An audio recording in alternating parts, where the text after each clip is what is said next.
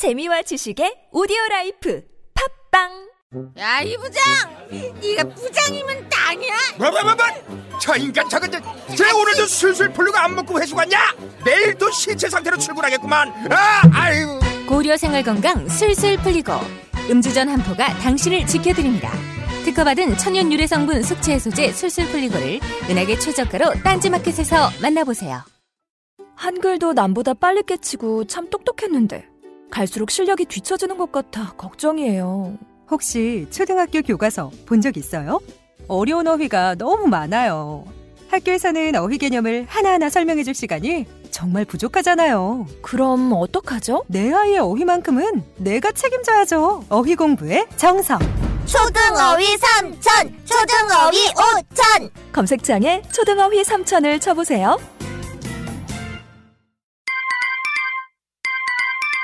자려고 누웠는데 저스툰 지루한 지하철에 저스툰. 자려고 누웠는데 지루한 지하철에 클래스가 타는 재미 저스툰. 클래스가 타는 재미 저스툰. 웹툰 웹소설은 저스툰. 클래스가 타는 재미 저스툰. 다시 날씬해지고 싶어 다이어트 해야 하는데 좀 간단한 방법 없을까? 1522-6648 1522-6648 혹은 비타샵을 검색해 주세요.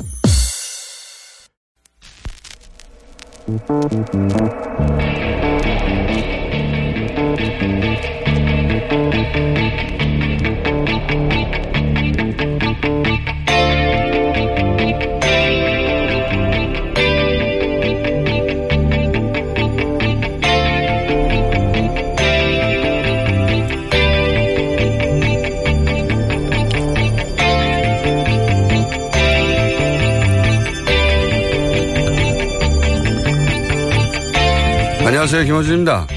얼마 전 KBS 세계는 지금에서 런던의 부동산 투기를 다룬 적이 있습니다. 부호들이 투기 목적으로 주택을 사들인 후 거주는 하지 않고 몇 년째 비워둔 집이 런던에만 2만 호가 넘고 그 덕에 집값과 월세가 폭등하자 서민들이 노숙자화되고 있다는 리포트였습니다. 이에 한 시민단체가 그렇게 몇 년째 빈 주택을 무단 점거하는 이벤트를 벌였는데 한 빈 주택에 임시 숙박하게 된 노숙자에게 기자가 묻습니다. 왜 남의 집을 무단 점거하느냐? 그가 답합니다. 안 될 건 뭔가? 내가 이 집을 가져가는 것도 아닌데. 집은 사람이 살아야만 존재 가치가 있다. 그는 사유재산을 무단 점유하는 불법을 저질렀죠. 그리고 주택 문제가 무단 점유로 해결할 리도 없습니다. 국가의 주택 정책과 복지 예산이 필요하죠. 그런데 오로지 재산상 이득을 위해 투기하고 집은 몇 년째 비워두는 행위가 그 결과로 집을 뺏겨 추위에 얼어 죽느니 그 빈집에 임시로 무단 점거한 행위보다 과연 얼마나 더 윤리적인가? 사유재산의 불가침성은 과연 절대적인가? 부동산 문제는 항상 돈의 관점에서만 다뤄집니다. 그런데 그 노숙자의 항변을 듣다가 문득 생각하게 됩니다. 이 문제는 아주 어릴 적 아예 유치원에서부터 사유재산과 공동체의 윤리라는 별도의 교과를 통해서 근본적인 가치 체계 레벨에서 관점을 만들어주지 않는 법과 정책만으로는 영원히 해결되지 않겠구나. 김어준 생각이었습니다.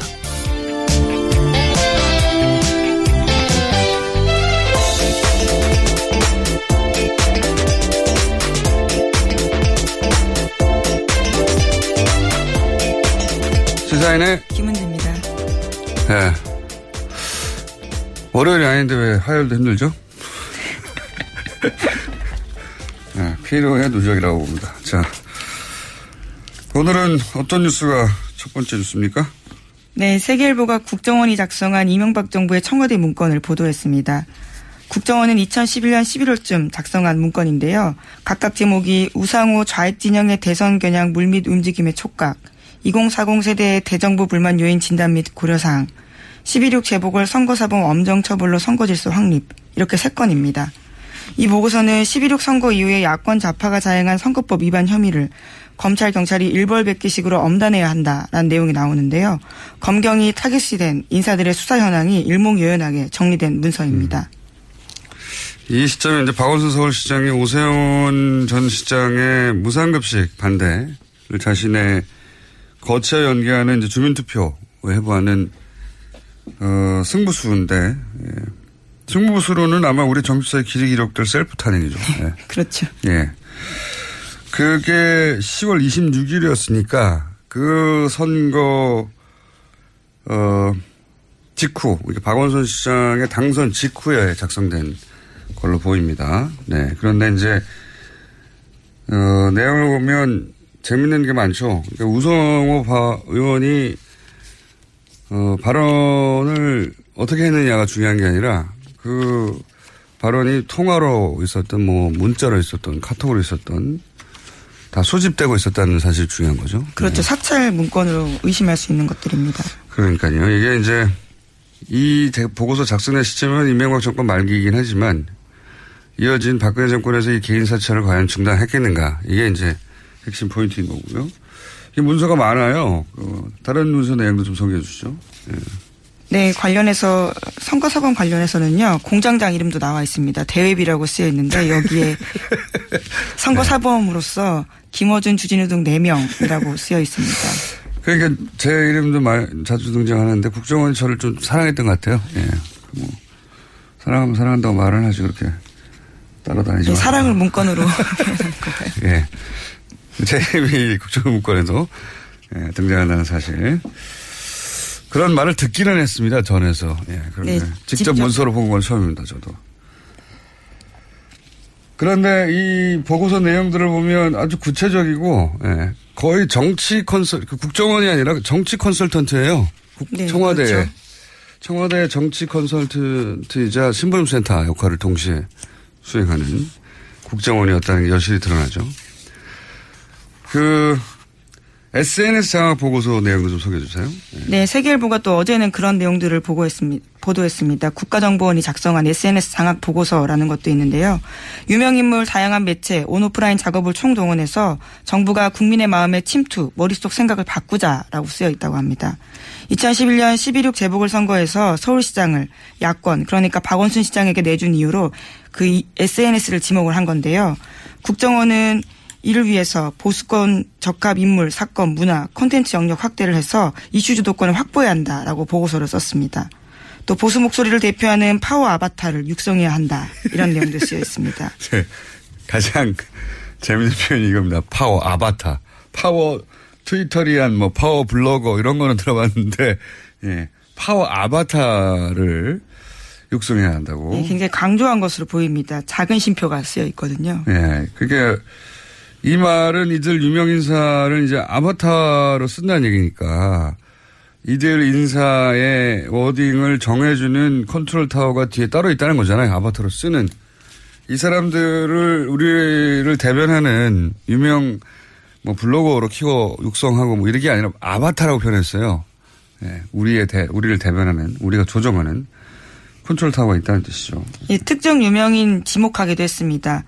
보수 성향 소설가 이모 씨, 유명 모델 김모 씨, 개그맨 K 씨 실명이 적혀 있습니다. 네, 등등 이런 사람들을 파워 아바타로 육성해야 되는데 여기서도 그 사찰 민간인 사찰에 어 정황들이 나오죠. 이 사람의 성향은 이러이러하고 이 사람은 뭐 안보를 중시하기 때문에 어떻게 그렇죠. 합니까? 그거를 어, 평상시에 대화나 뭐 에세 그 문자나 뭐 카톡이나 통화가 어, 오랫동안 축적되고 그 사람 성향을 분석하지 않는 한 어떻게 알아요? 친구도 아닌데. 예. 친구, 아주 가까운 친구 사이에도 정치적 성향을 정확하게 모르는 경우도 많거든요. 예. 사회생활 할 때 만 난 사람들은. 사찰을 계속 했다는 거고요. 그리고 여기서 굉장히 재밌는 내용은 재밌는 내용이라기보다는 주목할 내용은 국민의 마음에 침투해서 머릿속 생각을 바꿔야 한다고. 예. 이거는 이 적군을 상대로 심리전을 펼칠 때, 어, 이런 발상을 하는 거거든요. 그래서 심리전단이 이 시발대를 운영한 거. 그렇죠. 국정원 심리전단을 네. 실제로 운영했습니다. 자국민을 상대로 심리전 작전을 한 거예요. 그런 구상을 한 거죠. 예. 또 한 가지 주목할 대목은 이 보고서가 내용이 풍성해가지고 주목할 대목이 많아요. 보면 보수 진영이 운용 가능한 매체들을 전부 연계해서 보수 여론을 총집결시켜야 된다. 그게 미디어 전략이거든요. 그러니까 항상 큰 선거, 뭐 대선 총선 이럴 때면 보수 미디어들은 굉장히 동일한 프레임에서 동일한 목표를 설정하고 거의 동일한 논조로 집중적으로 특정 사안을 공격하는 경우가 많아요. 그게 이런 보고서를 보다 보면 우연이 아니다. 네. 그 뒤에 컨트롤 타워가 있다라는 심증만 있다가 또 하나의 정황이 좀 구체적인 정황이 나온 거죠. 예. 다 묶어서. 네, 물증으로 아예 나온 거죠. 네. 매체들을 묶어서 어, 총 집결시켜서 목적을 달성하도록. 그, 네. 그리고 또 이런 것도 있습니다. 각종 대형 커뮤니티 보면은 마치 자신이 어, 이, 이 시점 당시로는 야권, 예. 야권, 뭐, 진보 지역의 특정 후보의 열렬 지지자인 척한 사람들이 꼭 등장해요. 그러면서 그 진보 진영의 후보들 간을 서로 반목하고 미워하게 만드는 그런 아주 조직적인 활동, 이 각종 대형 커뮤니티에는 항상 있거든요. 그런데 이제 이걸, 그런 활동들, 그러니까 그런 커뮤니티에서의 활동들을 독려하고 조직적으로 하라고 하는 역시 어 거기도 컨트롤 타워가 뒤에 있고 예, 이 컨트롤 타워가 최종적으로 국정원은 아닐지언정 국정원을 손으로 움직이는 국정원을 손으로 움직이는 컨트롤 타워가 있는 거죠. 예. 네, 사람들이 못 찾아오게 하고 거기 분위기를 흐려버리게 하겠다라는 거죠. 못 찾아오게 하거나 서로 반목하게 하거나 예를 들어서 뭐 경선 과정에서 서로 다른 경쟁 후보가 있는데 나중에 이제 그 중에 한 후보가 결정이 되잖아요. 그러면 이제 나머지 한 후보가 어 손을 들어주고 힘을 합쳐야 되는데 그 지지자들이 흩어지게 만드는 거죠. 예, 전형적인 전형적인 방식인데 예, 그게 이제 이런 보고서 들을 통해서 확인이 되는 겁니다. 네. 그게 우리가 짐작했던 것들이 예, 이 보고서에 거의 다 담겨 있습니다. 예, 제 이름도 있습니다. 나쁜 놈으로 지목되고 있어요. 네, 보면. 선거사범입니다. 선거사범. 네, 무죄 받으셨죠? 예, 네. 선거사범이고 예, 잡아들여야 하는 사람으로. 자, 어, 이 보고서가 굉장히 재밌습니다. 이 불과 뭐 열 몇 페이지밖에 안 되는데도 예, 보면은 우리가 의심해왔던 정황들 어, 굉장히 구체적으로 담겨 있죠. 다음 뉴스는요? 네, 원세훈 전 국정원장은 지난 2012년 대선을 앞두고 직원들을 동원해서 대선에 개입한 혐의로 2심에서 유죄받은 바 있습니다. 공직선거법과 국정원법 모두 유죄였는데요. 그런데 대법원에서 사건을 파기환송했습니다. 공직선거법 일부가 무죄라는 겁니다. 그래서 어제 2년 만에 원재, 원세훈 전 원장에 대한 검찰이 다시 구형을 할 예정이었는데요. 그런데 새롭게 이번 문건이 나오면서 구형 연기가 됐습니다. 예, 이 문건을 포함해 달라는 거겠죠. 어, 저는 사법부의 독립을 항상 얘기하잖아요. 그 사법부의 독립은 굉장히 중요하죠. 어, 기댈 데가 거기밖에 없으니까, 최종적으로는. 그런데 이제 이런 매우 민감한 정치적 사안 같은 경우에 특정 정권 하에서 과연 이것이 사법부의 독립화에 이루어진 판결인가 의구심이 가는 사람들이 많아요. 근데 이제 사법부의 판결은 최종적이고, 어, 뒤집을 수 없고, 예. 그렇게 받아들이는 경향이 많은데 저는 그럼 사법부는 누가 견제하나? 라는 생, 생각도 들어요. 예. 그래서 한편으로는 이런 판결들, 법원 내에는 판결이 다 기록돼 있죠. 근데 사법부들이 이제 이렇게 논란이 되는, 이거 사실 논란이 되는 판결 중에 하나였거든요. 원세훈 전 국장원장이 2심에서 유죄를 내렸는데도 불구하고 예, 당시에 법정 구속까지 됐었습니다. 파기환송을 했단 말이죠. 일부지만. 예. 그래서 사법부의 논란이 되는 판결들을 민간에서 뒤집을 수는 없더라도 기록하고 문제 제기하는 시스템도 좀 필요하다는 생각이 듭니다. 이제. 그것이 언론이, 어, 일정 정도 담당해야 될 역할이라고 저는 생각도 들어요. 자, 그런 사례들을 최근에 많이 보다 보니까. 네, 어, 정확히는 무죄 취지라는 건 아니고요. 네. 그 증거 능력이 문제가 있다라는 거지만 사실상 무죄를 일으킬 수밖에 없는 상황이었습니다. 결과가 무죄가 되는 거잖아요. 예. 무죄라고 한 게 아니라, 예. 뭐, 법의 전문가들이니까, 어, 그 법률적 용어가 중요한 게 아니고 결국은 원세훈 그 박근혜 정부의 탄생의 어떤 정당성 일부를 훼손시키는 원세훈 전 국정원장이 국정원을 동원해서 박근혜 전 대통령의 당선을 도왔다. 라고 하는 대목을 이제 털어주는 거죠. 이렇게 되면. 네. 자, 그런, 그런 판결들에 대해서 뒤집을 수는 없지만, 음, 어, 문제 삼고 기록으로 남기는 그런 민간의 활동이 필요한 게 아닌가 생각이 듭니다. 저는. 자, 다음 문제, 어, 다음 뉴스는요? 네, 어제 예정됐던 자신의 재판에 박근혜 전 대통령이 모습을 드러내지 않았습니다. 박근혜 전 대통령 쪽 대변 변호사는 지난주 금요일 박 전 대통령의 왼발이 심하게 찢어져서 통증을 호소했다면서 거동 자체가 불편하고 밤에는 잠도 못 이룬다고 불출석 사유서 설명했습니다. 교정당국 관계자도 청와대 시절부터 약했던 박 전 대통령의 발가락이 구치소 문턱에 부딪히면서 통증이 생겼다라고 말했습니다. 문턱에 부딪히면서 예. 아프실 예정을 이렇게 소화하실 줄은 저는 몰랐네요. 어쨌든 잘 소화하셔서 예. 재판 하나를 건너뛰었고 이렇게 되면 이제 계속 계속 아프다거나 통증이 남아 있다거나 하면서 몇 번 더 건너뛸 수도 있겠네요. 100일도 안 남았기 때문에 예.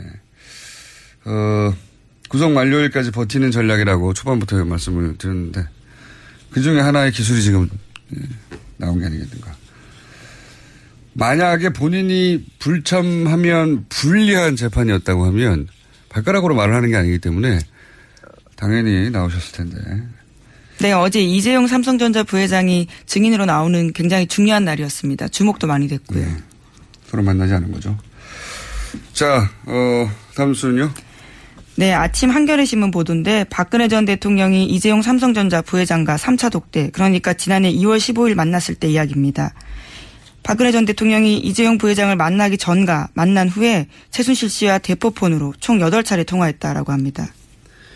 8차례. 이 횟수도 뭐 물론 의미가 좀 있지만 더 중요한 건 이제 통화 시간이죠, 시간. 통화 시간이 보니까, 어, 이, 이재용 부회장과 박근혜 대통령이 독대하는 시간대만 절묘하게 피해가지고. 그렇죠. 예. 앞뒤로 전화를 한 겁니다. 예. 그러니까 뭐, 그 시간, 독대 시간, 그러니까 그날따라 유난히 통화가 많았고, 그 전후로 전화가 빽빽하게 왔는데, 그 독대 시간대에는 전화를 걸지도, 걸지 않아서 일부러 피하고 전화한 것 같고, 예, 알고 있었던 게 네, 아니냐. 독대를 알고 있었다라는 정황 네. 증거인 거죠.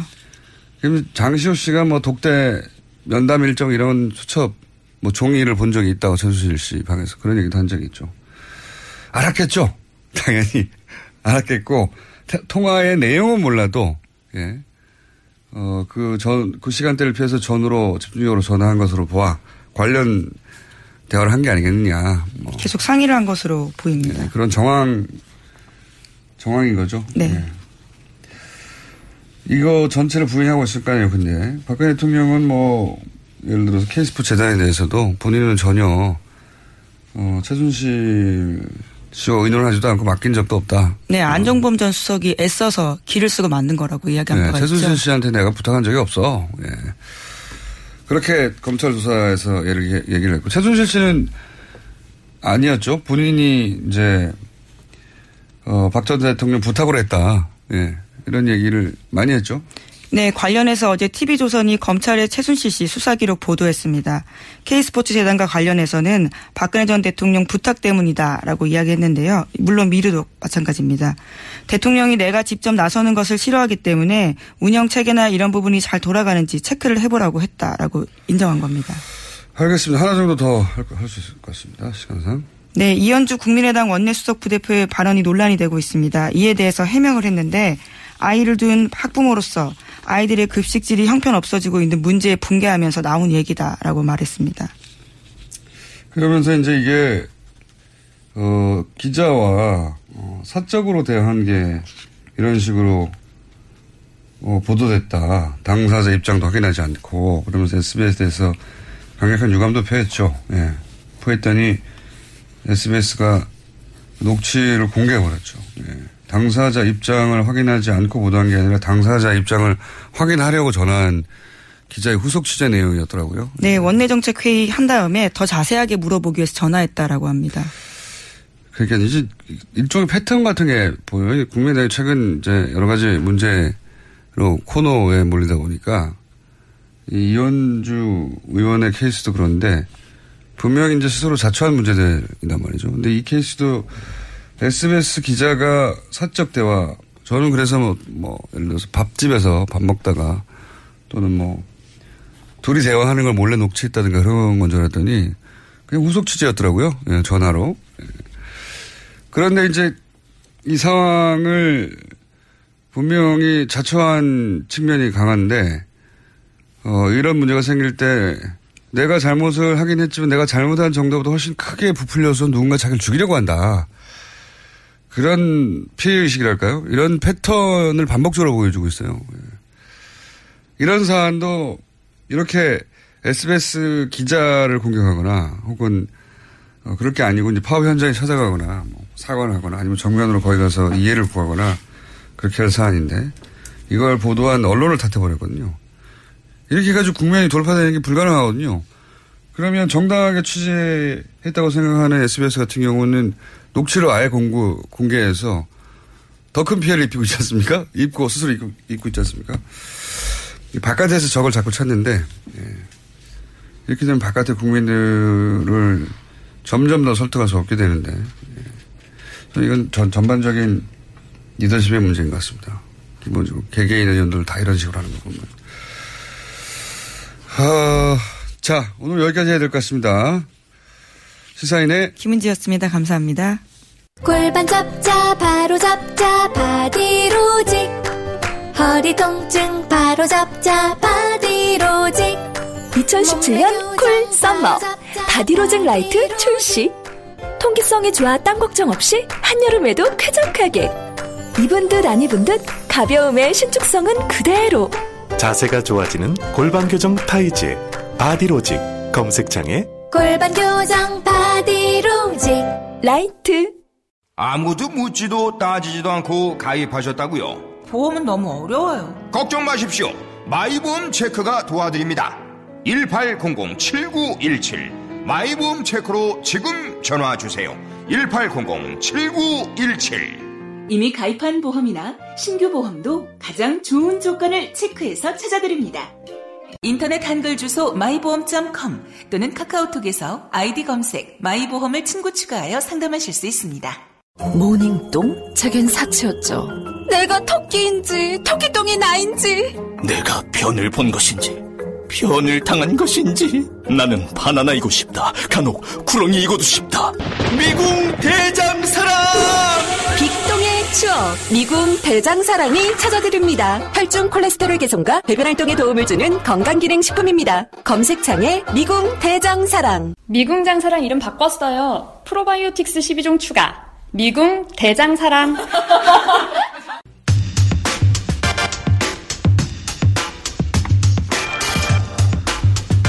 국민의당이 이준서 전 최고위원에게 구속영장을 청구한 검찰을 정치검찰로 규정했습니다. 국민의당 문병호 전 최고위원 연결해 보겠습니다. 안녕하십니까, 의원님? 네, 안녕하세요. 네. 국민의당에서는 지금 그 검찰이 여당 대표 가이드라인을 따라서 구속영장을 청구했다. 이렇게 어, 요약하자면 보고 있는 거죠? 제가 그렇게 의심을 하고 있죠. 왜냐하면은 그 지난주에 기류가 이유미 씨 단독 범행으로 흘러가다가 네. 주말에 이제 갑자기 그 이준서 전 최고위원까지 영장을 청구하게 된 배경이 뭐냐 네. 그것을 이제 저희 당에서는 추미애 전 아, 추미애 대표가 그 머리 자르기 발언을 해서 가이드라인을 줬고 이제 검찰이 현 그 현 정권에 대해서 그 잘 보이기 위해서 네. 권력 해바라기성 수사하는 게 아닌가 그렇게 판단하고 있습니다. 그런 의혹이 있다. 이렇게 이제 말씀하시는 거죠? 네. 네. 그런데 그 이전, 그 추미애 대표의 발언 이전까지는 검찰이 내부적으로 단독, 단독 범행으로 결정하려고 했다는 또 어떻게 아십니까? 그렇게 했다는 걸 뭐 알아야 그게 그렇게 제가 그렇게 예. 제가 좀 듣- 그렇게 제가 좀 대충 이제 또 수사 상황을 제가 조금 이렇게 예, 여기 듣고 있었는데요. 그런 음. 흐름이었다고 알고 있었습니다. 근데 이제 이 사건이 좀 작년에 리베이트 사건하고 비슷하게 흘러가는 것이 리베이트 사건요? 작년 리베이트 사건 때는 저희가 좀 업무 처리 미숙을 했었는데 그걸 가지고 검찰에서 뭐 대단한 음, 죄가 선거법 위반이 있는 것처럼 음, 영장을 청구하고 두 번이나 청구하고 또 기소해가지고 결국 무죄가 됐습니다. 네. 근데 이번에는 이제 이유미 씨 조작에 대해서 저희가 할 말은 없죠. 정말 잘못하고 죄송했다고 말씀드리는데 네네. 그것을 또 자꾸 또 윗선에 연결시키려는 정치적인 의도가 있는 게 아닌가. 만약에 이준서 전 최고위에 대해서 뭐또뭐 영장이나 또 기소를 해가지고 만약에 무죄가 되면은 검찰이 과연 책임지고 책임질 것인가 하는 것에 대해서 저희는 상당히 그 의심을 하고 있습니다. 작년에 리베이트 사건 무죄 판결 났는데 검찰 수사한 검찰이 뭐 사과하거나 책임졌단 말 들어본 적이 없습니다. 음. 네, 무슨 말씀인지는 알겠는데, 근데 당시 리베이트 사건은, 어, 국민의당 내부 제보에서 출발을 했고, 선관위가 고발하는 사건이라서, 선관위 기준에서 고발 대상이 됐던 것이고, 출발은 국민의당 내부 제보였기 때문에, 제가 보기엔 좀, 그렇게 억울해 하실 일은 아닌 것 같고요. 결과는 네. 결과는 비슷해요. 결과는 이제 누구 말을 믿느냐인데 그러니까 결국은 이번에도 국내- 예, 제 말은 리베이트 사건이 뭐, 어, 어떤 음, 음모나 혹은 뭐 정치적 고려 때문에 출발한 게 아니기 때문에 그런데 이번 사건 같은 경우에는 이번 사건 같은 경우에도 이제 국민의당 내부의 문제로 출발한 거 아니겠습니까? 근데 문제는 말씀대로 하자면 검찰은 내부적으로는 단독 범행으로 결론 내려고 하- 하고 있었는데 여당 대표가 가이드라인을 줘서 그래서 이준서 최고위원까지 구속영장을 청구하는 것으로 기류가 바뀐 것이다. 그런 의혹이 있다. 이렇게 보시는 거 아니겠습니까? 예, 예. 저는 작년과 똑같다고 보는 것이요. 예. 출발은 저희가 국민의당이 미숙함으로 예. 어, 단초를 제공했죠. 작년에도 리베이스 사건도 네네. 그 무슨 계약서를 뭐 위조한다 할지 여러 가지 업무 처리를 잘못했어요. 네. 그걸 가지고 검찰이 이제 침소 공대 가지고 어 뭐 마치 무슨 돈이 왔다 갔다 한 것처럼 그렇게 해가지고 기소를 해서 저희 국민의당 안철수 전 대표에게 막대한 타격을 줬고요. 네. 이번에도 이유미 씨 단독 범행한 걸 가지고 그걸 가지고 자꾸 이제 언론에다 뭘 얘기하고 뭐 이준서 전 최고가 개입이 됐다 뭐 무슨 박지원 대표한테 뭐 보고가 됐다 뭐 이렇게 해서 자꾸 침소봉대 가지고 마치 국민의당 전체가 이, 이것에 무슨 관여가 된 것처럼 그렇게 지금 몰고 가고 있지 않습니까? 저는 똑같은 지금 사건 과정이 되고 있다고 판단하고 있습니다. 네. 뭐 어쨌든 당신은 검찰 인지수사가 아니라 이제 선관위 고발건이었다는 걸 다시 한 번 말씀드리고 근데 그 이준서 이게 이게 그 핵심이 이준서 최고위원의 진술과 이유미, 이유미 씨의 진술이 대립되는 거 아니겠습니까? 네네. 그런데 어, 이- 뭐 간단하게 요약하면 이유미 씨는 일관되게 어, 지시에 의해 행동한 것이라고 하는 것이고 이준서 이준서 최고위원은 일관되게 자신은 조작된 자료인지 몰랐고 지시한 적도 없다. 뭐 이렇게 대립하는 건데 네네. 물증 같은 거는 대단히 약한 것 같고 정황으로 파악하는 것 같습니다. 그런데 이제 이준서 진술을 믿어주는 것이 국민의 당인 것 같고요. 그렇지 않습니까? 그렇습니다. 예. 예. 예. 그런데 이제 검찰이 그 진술에 의구심을 가지는 건, 어, 단지 검찰만 그런 건 아니거든요. 한 여론조사 따르면 단독 범행 아니라고 생각하는 여론은 70%가 넘는데, 물론 여론이 유죄라면 유죄라는 게 아니고요. 이게 누구 진술을 더 믿느, 믿느냐 하는 문제라고 하면 어차피 심증인데, 국민의당은 예, 예. 그 밖에서 보면 이준서 최고위원의 진술 신빙성이 떨어진다고 생각하는 사람들이 많거든요. 그러니까 그게 곧 검찰 가이드라인, 검찰이 가이드라인을 따른 증거다라고 하기에는 좀 약하거든요. 여론은 그렇게 볼 수밖에 없죠. 자꾸 예. 언론에서 자꾸 그렇게 보도지 않습니까? 무슨 뭐 통화를 했네, 뭐 문자를 보냈다, 또 뭐 이것저것 다 뭐 잘라버리고 저 이준서 전 최고한테 불리한 문자 같은 걸 보도하고 하니까 네. 국민 여론은 당연히 그렇게 뭔가 국민의당이 뭐 조직적으로 상 조- 개입하고 윗선에서 악고 있었다 이렇게 생각할 수밖에 없습니다. 작년에 리베이스 사건 때 똑같았어요. 우리가 내부에서 돈 받은 것도 없었고 억울하다 했지만은 국민들께서는 다 무슨 뭐 국민의당 당직자들이 다 돈 받아먹고 뭐 다 빼돌리고 이렇게 한 걸로 다 인식하셨지 않습니까? 그래서 저희 국민의당과 안철수 대표가 멍이 든 거예요.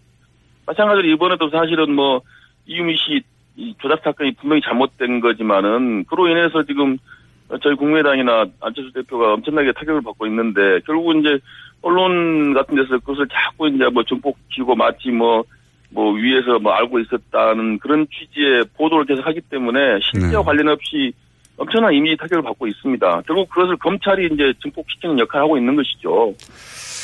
어, 예를 제가 한번 들어보자면, 예를 들어서 안철수 후보 당시, 뭐, 안철수 후보의 딸이 뭐 혹은 부인이 어떤 범죄에 연루된 게 명백하다고 제보자 녹취 파일을 민주당이 들고 왔어요. 그래서 대대적으로 기자회견을 했고, 대선 막판에 계속 뿌렸는데, 나중에 알고 보니까 민주당의 일개 당원이 혼자 한 것이지 민주당 전체가 몰랐다. 그러면 의원님은 그걸 믿으시겠습니까, 그냥? 그건 믿기 힘들거든요. 물론 사장님 논리 비약인데요. 그거하고는 다르죠. 문주용 씨 특혜, 사- 특혜 의혹 사건은 상당한 저는 근거가 있다고 봅니다. 그렇기 때문에 이것이 또 이, 이 이슈가 예. 그 당시에 이umi 씨가 녹취록을 가져와서 처음으로 이슈가 됐다면 제가 검증을 더 철저히 했을 거예요. 그런데 네. 이미 문준혁 씨 그 특혜 취업 사건이 이미 이슈가 돼 있었고 이것은 하나의 추가적인 증거였다는 거죠. 그렇기 때문에 저희가 조금 더 검증에 소홀해하고 덜컥 믿은, 믿은 그런 과오를 범한 겁니다. 그런데 그런 안철수 뭐. 후보의 가족 관련해서도 여러 의혹은 있었습니다. 그것은 이제 근거가 좀 제가 볼때 객관적으로 근거가 조금 약하죠. 예, 뭐 상대 후보라서 근거 약하다고 생각, 상대 후보 주장이라서. 제가 객관적으로 예. 봤을 때 근거가 좀. 약하고 문준용 씨 특혜 취업 사건은 상당한 좀 의혹이 있다고 봐야죠. 그러니까요. 네, 국민의당은 그렇게 생각하신 거고, 민주당은 뭐, 네네. 안철수 후보 측에 상당한 의혹이 있다고 생각했을 수 있는데, 제 말은 그, 국민의당 입장에서는 억울하실 수 있는데, 밖에서 보면 그런 의구심을 가지는 건, 어, 합리적인 수준의 의심에 가깝다. 억울하실 수 있으나, 그래서 그걸 곧장 검찰의 어, 어떤 그 가이드라인에 따른 행동이다라고 판단하기엔 다른 혹시 다른 근거는 있습니까? 하필 그때 어, 추미애 대표가 그, 어, 머리짜리란 말을 했는데 그리고 나서 이런 게 나왔다. 이거 말고 또 다른 근거가 있나요? 가이드라인이라고 하시는?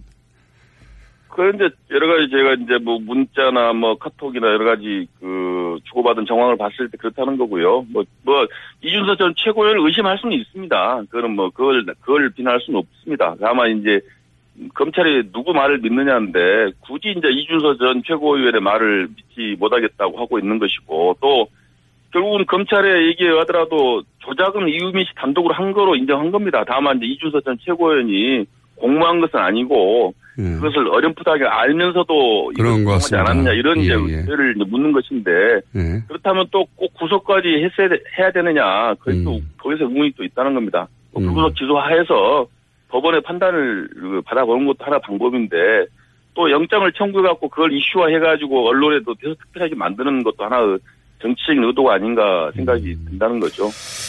미필적 고의라고 이제 표현되는데, 예. 근데 사실, 어, 변호사님이시니까 아시겠지만 미필적 고의로, 고의도 사안이 중대하면 구속되는 경우가 있지 않습니까? 그렇죠, 당연합니다. 그건 예. 그러면 그렇기 때문에 미필적 고의가 의심되면 예를 들어서 5월 5일 최초 기자회견 했는데 5월 6일 날 사실상 유이민 씨가 제보자가 없는 것과 마찬가지라고 얘기를 한 걸수록 검찰 조사 결과는 밝혀졌는데 그렇다면 미필적 고의를 적용해서 구속영장 청구할 수도 있는 거 아니겠습니까? 변호사 입장에서 보시면 어떻습니까? 물론 그러니까 할수 있고 안 할 수도 있어요. 근데 네. 굳이 하는 것이 정치적 의도가 있다고 저는 보여지는 거죠. 굳이 안 하는 게 오히려 정치적으로 예. 예, 정봉주 정봉주 전 의원 같은 경우도 BBK로 기소돼서 형을 살았는데요. 네. 당시 네. 사법적으로는 그 유죄 판결이 났지만은 그러나 뭐 사실 뭐 저도 그렇고 뭐 많은 사람들이 정봉주 의원이 그 유죄라고 생각을 안 합니다. 네. 뭐 사법적으로 판결이 났지만 억울하게 정치로 당했다라고 생각을 하거든요. 네. 그 마찬가지 이번 건도 저는 마찬가지라고 보고 있습니다. 정봉주 의원이 뭔가 파일을 조작해서 유포한 건 아니지 않습니까? 아니 정봉주 전 의원도 그러니까 미필적 고의에서 기소돼가지고 징역까지 살았지 않습니까? 그분은 사실이 아닐 거라고 생각하는 게 아니라 지금도 본인이 말한 내용을 사실이라고 믿고 있습니다. 예. 어쨌든. 그러니까요. 그러니까 그러니까 그 정봉주 전 의원도 정치적으로 결국은 정치적으로는 결국은 그, 그 유죄 판결 받았지만 정치적으로 억울하다고 생각하는 거 아닙니까? 많은 사람들 그렇게 또 믿고 있고 이번 경우도 마찬가지죠. 검찰이 영장 청구하고 기소할지 모르지만은 정치적인 그 판단을 해서 하고 있다고 보고 있다는 거죠. 알겠습니다. 정치적으로 보고 있다고 하는 그 입장은 잘, 어, 이해했고요. 뭐 동의하지 않으신 분들이 있겠지만 그거는 의원님이 해, 어, 설득하셔야 될 문제인 것 같고요. 네. 네. 자, 어, 또 한 가지 더 여쭤보자면, 뭐 이미 여러 번 나온 얘기인데, 안철수 전, 대, 전 대표가 너무 입장 발표가 늦다. 무슨 얘기든지 간에. 이런 문제 지적은 참 많지 않습니까? 예, 예. 어, 뭐, 타이밍 관련해서도 그렇고, 내용 관련해서도 얘기가 참 많은데, 어, 뭐 이번 이번 건도 좀 이제 빨리 입장 발표를 해야 한다는 의견도 의견도 있습니다만은 이게 이제 어차피 이제 이 사건이 터져서 뭐 일종의 국민의당으로서는 뭐 소나기를 뭐 피해가기 어렵게 됐지 않습니까? 그래서 아마 안 대표께서는 그 입장 발표를 하게 되면 또 이게 사실관계가 또 뭐 또 바뀌고 어쩌고저쩌고 얘기가 또 많이 나오기 때문에 아마 수사 결과 검찰 수사 결과 나온 다음에 아, 전체적으로 한, 한꺼번에 해서 뭔가 입장 발표하실 걸로 그렇게 판단하신 것 같아요. 예. 중간에 또 만약에 또 이준서 전 최고는 관계가 없, 없는 걸 전제로 했- 발표했다가 또 검찰에서 또 이준서 전 최고는 관계가 있다고 발표하면 또 이게 꼬이기 때문에 아마 전체 또 저희가 검, 정, 저 어떤 검찰의 정치적인 수사를 우위하기 때문에 그래서 이제 최종 검찰 결과 수사 결과 발표를 보고 입장을 표명할 걸로 그렇게 예상하고 있습니다. 법원에서 이제 뭐 영장을 발부할 건지, 아니면 뭐, 하지 않을 건지 모르겠습니다만, 거기에 따라서 또 상황이 좀 달라질 것 같은데, 그건 그때 가서 다시 한번 제가 여쭤보기로 하고요. 예, 예, 예. 어, 결국은 그 문제는 그 문제고 지금 원내에서 추경안이라든가 처리할 게 참 많지 않습니까? 근데.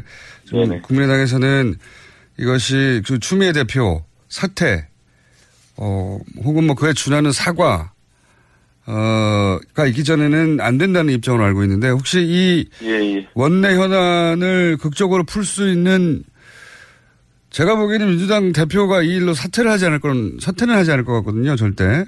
뭐 어떻게 풀어야 합니까?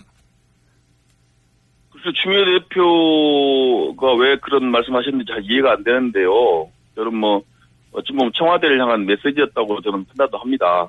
지금 추미애 대표가 역대 여당 대표 사상 가장 그 국정에서 소외된 대표거든요.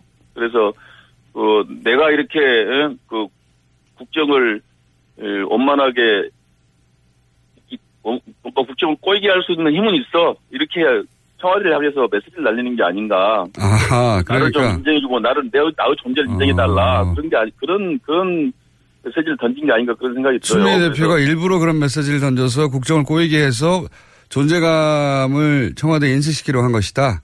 예 그렇죠. 지금 네. 저 정권 초기인데 뭐 여당 대표라고 해서 아무런 대접을 먹고 못 받지 않습니까? 굉장히 창의적인 해석이신데. 소통이 되는 것도 아니고 뭐 국정에 에, 국정 운영에 지금 참여시켜주는 것도 아니고 상당히 소외시키고 있다고 보는데요. 그래서 이제 뭐 나도 있다라고 한번 보여주는 게 아닌가 싶고요. 그리고 이제 예. 어쨌든 간에 이제 뭐 여당이 야당을 국정 파트너로 동반자로 인정을 해야 되는데 지금 인정을 하지 않고 있기 때문에 국민의당으로서도 뭐 곱게 볼 수가 없지 않습니까? 그래서 뭐 당분간은 뭐 그럼 여당이 어떤 카드를 내놓으면 이게 가능하나요? 제가 궁금한 건 그겁니다. 이렇게 해라. 그러면 우리가 복귀할 수 있다. 뭐 추미애 대표께서 당대표 사퇴해야죠. 예, 저 여당 대표로서 뭐 야당을 깔보고 지금 알겠습니다. 무시하고 그러면 되겠습니까? 사태, 사태만이 오로지 이 예. 난국을 타개할 길이다. 예, 그렇습니다.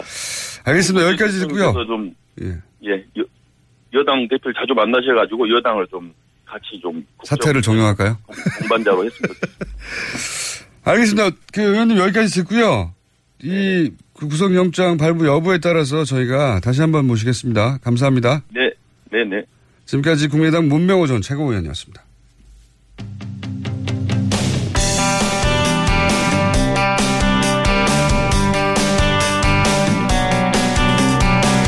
이웃 일본 정국이 또 요동을 치고 있다고 합니다. 아베 지지율이 문두박질 치면서 그렇다고 하는데요. 일본 상황 좀 살펴보겠습니다. JP뉴스의 유재순 대표 연결됐습니다. 안녕하십니까?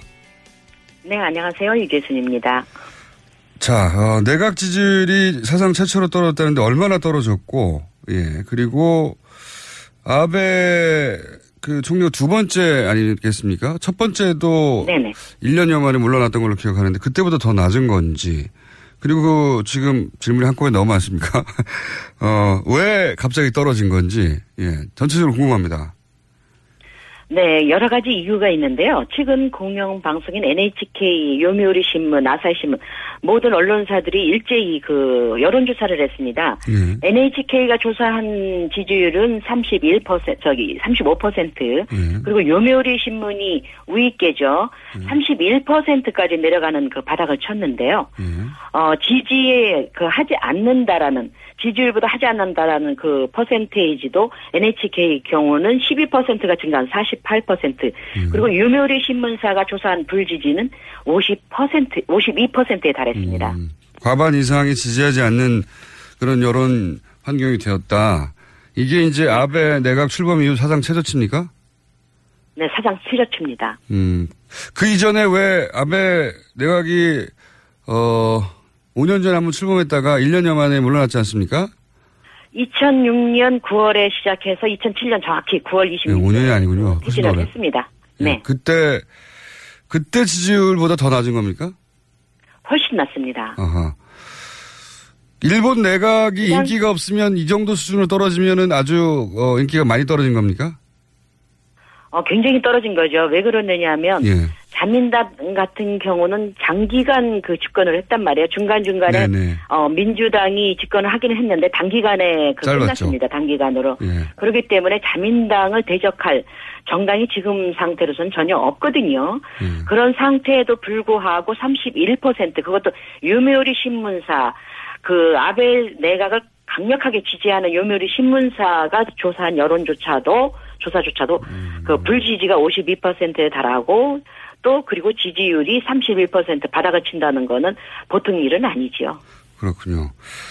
저 우리하고는 좀 상황이 다르니까 그 여쭤본 것이고 네. 이 근본적인 이유가 뭡니까? 물론 뭐 한 몇 달 전부터 계속해서 스캔들이 터져 나오긴 했는데 이렇게까지 떨어진 이유가 뭘까요? 어, 크게 그 세 가지로 볼 수가 있는데요. 첫째는 오사카의 모리모, 모리토모 학원에 그 8억 엔에 상당한 구기자를 1억 엔, 1억 엔대의 그 헐값에 불안 특혜를 준 적이 있고요. 네. 두 번째는 아베 수상의 친구가 이사장으로 있는 각계 학원에 그 수의학부 신설을 허가를 해줬습니다. 내각의 권력을 이용해서. 그리고 세 번째는 일본 국민들의 민, 그 민심 위반인데요. 근래 몇 년 동안 그 뭐라 그럴까 그 안보법인이 해서 많은 그 저, 하루에 100만 명이 동시다발적으로 그 시위를 하는 사태까지 있을 정도로 그 아베 내각에 대해서 굉장히 반대를 하는 국민들의 그 반발이 있었습니다. 그럼에도 불구하고 안보법 통과시켰고 그리고 다시 지금 헌법을 개헌해서 다시 전쟁을 할 수 있는 나라를 만들려고 하고 있잖아요. 네네, 그렇죠. 그렇기 때문에 민심이 확실히 돌아서서 이 세 가지 이유로 그, 어, 지지율이 그 저기를 했고요. 그리고 지난번에 그 7월 2일 날에 도의, 그 도쿄도 의원 선거가 있었지 않습니까? 네네. 그런데 그, 그때도 그, 이나다 그 방위청 장관이 자유대에게 노골적으로 한 표를 달라. 그 발언한 것이 굉장히 문제가 됐었고요. 그리고 최근에는 도요타 마요코 중의원이 여성 의원입니다. 50대 비서의 머리를 폭행하고 그 폭언한 사실이 폭로돼서 이래저래 자, 그 아베 내각뿐만 아니라 자민당 의원까지도 지금 국민들의 그 분노를 사고 있습니다. 음, 그렇군요. 그러니까 내각, 어, 내각뿐만 아니라 당까지 좋은 소식 하나도 없고, 그리고 네. 지속, 지속적으로 민심이 이반해 왔고, 계속해서 안보라든가, 뭐 북한을 가지고 위기감을 조성하는 경우를 오랫동안 해왔죠. 그리고 그리고 전쟁할 수 있는 국가로 가는 데 대한 불안감이 있는데, 최근에 이제 학원 스캔들이 연속으로 터지면서, 네. 어, 그리고 그 학원 스캔들이 터지는 것보다 더 중요한 거는 그걸 이제 거짓말로 덮으려 했지 않습니까? 네. 네, 그랬죠. 예. 그런 일이 절대로 없다고 했죠. 예, 그런 거짓말이 드러나면서 이렇게 추락한 것으로 이해가 되는데, 이렇게 되면, 어, 어떻게 돌파합니까? 일본에서는 통상, 뭐, 개각을 하기도 하고, 어, 조기 통솔을 치르기도 하고, 뭐 여러 가지 방식이 있을 텐데, 이번에는 어떻게 한답니까? 어, 이미 그, 그 7월 9일 날 그 아베 수상이 어 12월 초에 다음 달 초에 개각을 한다고 발표를 했습니다. 네. 그런데 어 자민당 내에서는 좀 더 빨리 하자. 빨리 하자. 좀 더 빨리 개각을 해서 여론을 반전시키고 그리고 12월 초까지 그 헌법을 개정하는 개헌안을 그 중의원과 그 참의원에서 어 제출을 하자 이렇게 저기 의지를 모으고 있습니다. 오히려 계약도 빨리 하고 개헌안도 빨리 내자는 거네요. 네 그렇습니다. 어허. 이렇게 해서 돌파가 될까요? 어떻게 보십니까? 어 지금까지는 그게 통했는데요. 이- 이제 일본 국민들은 이제 절대로 속지 않는다.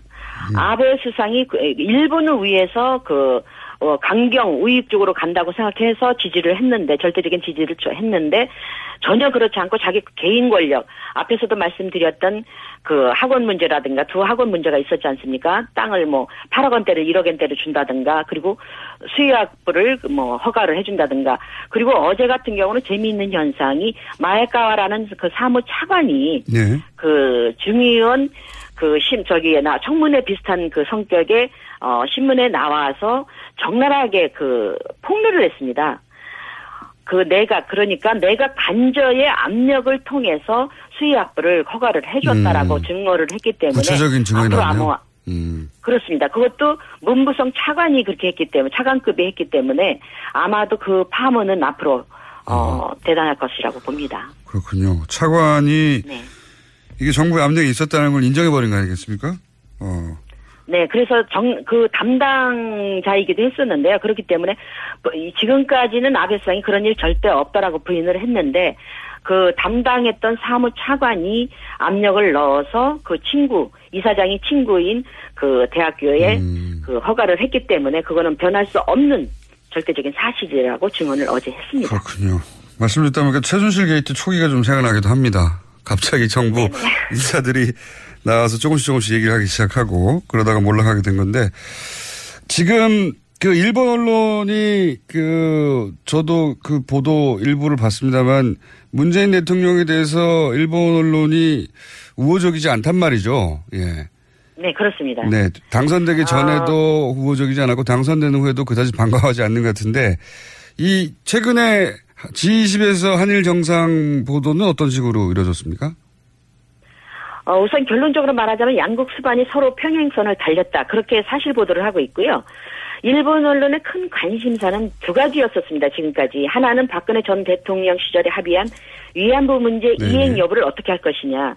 그리고 이제 북한의 그 미사일 발사 문제였는데요. 문재인 대통령이 합의 이행은 한국 국민 정서상 받아들이기 힘들다라고 발언을 한 것에 대해서 비교적 일본 언론들은 대체적으로 사실 보도를 하고 있습니다. 그렇지만 우호적인 분위기는 절대로 아니고요. 진보 언론조차도 문 대통령을 친북 성향으로 우익 언론사는 종북으로 매도를 하고 매도를 해서 보도하고 있는 실정입니다. 그래서 위안부 북한 문제 모두 문 대통령의 성향 때문에 간단히 한일 관계가 개선되기는 현실적으로 어렵다고 분석을 하고 있습니다. 알겠습니다. 제가 마지막 하나만 여쭤보겠습니다.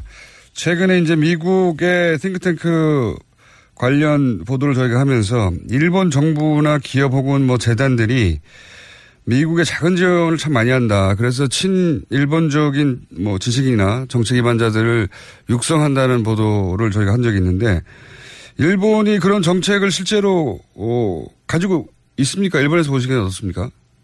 네, 그렇습니다. 사실 일본 정부의 이 같은 정책은 이미 그 역사가 상당히 오래되었고요. 문제는 공식적인 프로그램을 통해서 지원하는 자금 지원은 별 문제가 없습니다. 하지만 표가 안 나게 일본 정부가 관계된 자금이라는 것을 모르게 민간인 재단이라는 이름으로 포장해서 지원하는 프로젝트, 프로젝트가 상당히 많은데요.